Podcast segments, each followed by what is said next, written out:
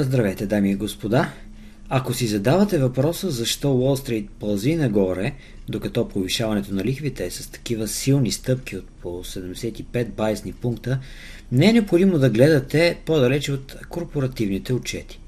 В края на миналата седмица видяхме този силен доклад за пазара на труда в САЩ, който промени прогнозите от 50 на 75 байсни пункта за повишението на лихвите по време на следващото заседание – но Уолл Стрит успя да минимизира загубите си през сесията в петък и от началото на седмицата се задържа на текущи си нива.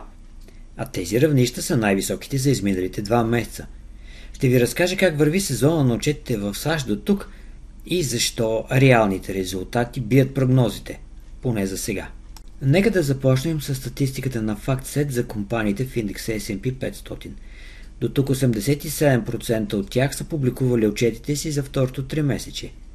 75% от публикуваните отчети бият прогнозите на анализаторите за печалбите и 70% за приходите. Този процент, 75% за положителните изненади, е много близо до средната стойност за последните 5 години, а тя е 77%. Акцентирам върху това, защото преди няколко седмици когато стартира публикуването на отчетите и бяха минали едва първите 20% от компаниите в индекса, тогава позитивните изненади клоняха към 60%, едно доста ниско ниво.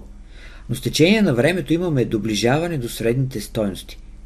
Не толкова добре стоят нещата с годишното покачване на печалбите, но всъщност този процент на изненадите успява да добърнесе съществено за подобряване на ситуацията с растежа, и според мен това е в основата на доброто представяне на Уолл Стрит през последните седмици. Инвеститорите виждат едно нормално ниво на позитивни изненади, вече го споменах, и растеж на печалбите в размер на 6,7%. Това е другата цифра, с която 3 месечието ще се запомни, защото очакванията бяха за едва 4,2% растеж. И имаме осезаемо подобрение. Към добрите новини за печалбите, които разказах до тук, трябва да добавим и положителната реакция на пазара. Позитивните изненади водят до силно представяне на акциите, а тези, които правят точно обратното, не са наказани толкова силно от пазара, както например видяхме при 3 месеца по време на отчетите за първото 3 месече. Причината за тази реакция може да се намери в по-малкия брой на компаниите, които дават негативни прогнози за следващото 3 месече. И ако следваме логиката на FactSet, защото разликата не е съществена, според мен. 42 от 72 компании дали прогнози са негативни. Тоест 58% при средно 60% негативни прогнози. Виждате, става дума за закръгляване от сравнително малка бройка компании с прогнози. Разбира се, инвеститорите винаги са гледали към бъдещето, отколкото към настоящето, но тук мога да обобща, че имаме по-скоро добри новини като цяло стигаме до някои детайли, които трябва да разгледаме. Защото иначе се получава една прекалено розова картина и тя не съвпада с виждането на повечето анализатори на компании и на сектори на Уолл Стрит. Много от тях са хора с опит, които следят определен сектор и познават детайли не само компаниите и бизнеса им, но и самите менеджери. Не всички смятат, че най-лошото през щатските компании е минало по отношение на инфлацията, на печалбите и така нататък. Ето, например, при изваждане на резултатите на петролния сектор се получава така, че корпоративните печалби за 3 месечието падат с 4% на годишна база. Общо до тук печалбите в S&P 500 растат с 31 милиарда долара, като приносът на петролните компании е близо 48 милиарда долара. Останалите сектори кумулативно учитат намалени.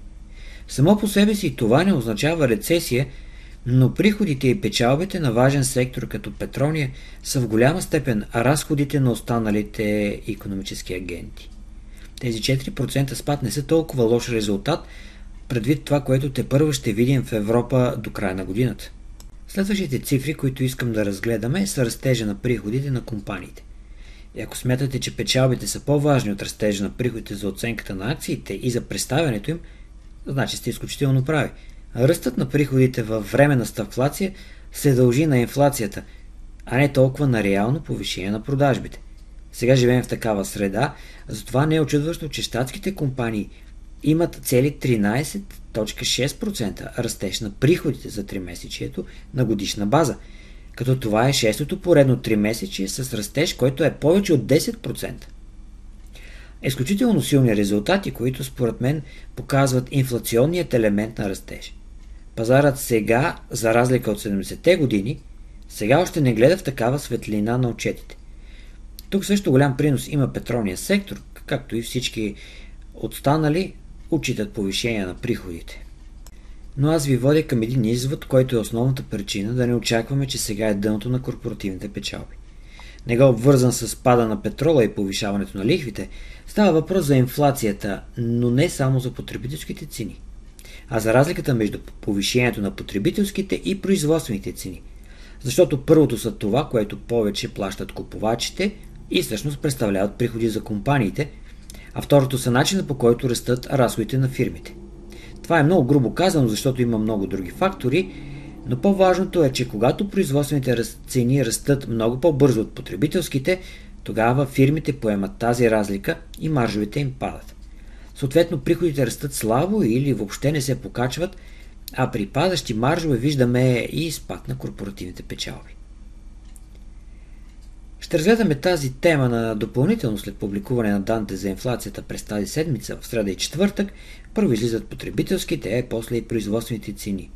Но ключовият момент е, че в САЩ не виждаме такава голяма разлика между тях, каквато например има в Европа, където производствените цени растат с по повече от 30%, а потребителските с 8,9%. В САЩ темповете на растеж са съответно 11 към 9%. И ако мога да обобщя защо има притеснения за корпоративните печалби, те са именно в тази разлика. Потребителите не могат да абсорбират вечно такъв висок процент на инфлация.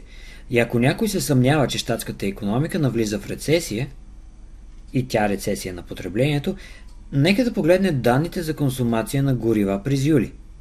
Тя е на ниво близо до юли 2020 година, до пандемичното лято, не до юли 2021 година. Ако производствените цени продължават да растат толкова бързо и то по-бързо от инфлацията, както сега се случва, ще продължи и това бавно намаление на корпоративните печалби, разбира се, когато извадим петролния сектор от уравнението. И няма да има никакво значение, че оценката на акциите е толкова добра. В момента 17,5 пъти над прогнозираните печалби за следващите 12 месеца. Няма да има значение, когато стабилни и големи компании ни разочароват с резултатите си.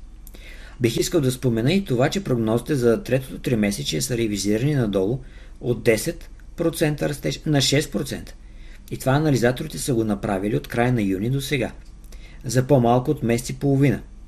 Значително намаление има при почти всички сектори, като например IT компаниите се очаква да отбележат не 5% растеж, а 1% спад на печалбите. Тенденцията все още е надолу и данните за инфлацията е рано да покажат някакво обръщане към този момент. Не мога да се ангажирам с прогноза кога ще се случи това. Очакваме инфлацията да направи своя пик скоро и поевтиняването на петрола и на другите суровини да облегчат ситуацията. Но преди производствените цени да слязат значително под инфлацията, е нереалистично да се очаква подобряване на маржовете в обозримо бъдеще. Абонирайте се за нашия канал, ако не сте го направили вече. Изтеглете платформата за търговия Elana Global Trader. Предстоят интересни събития, които ще продължим да следим заедно.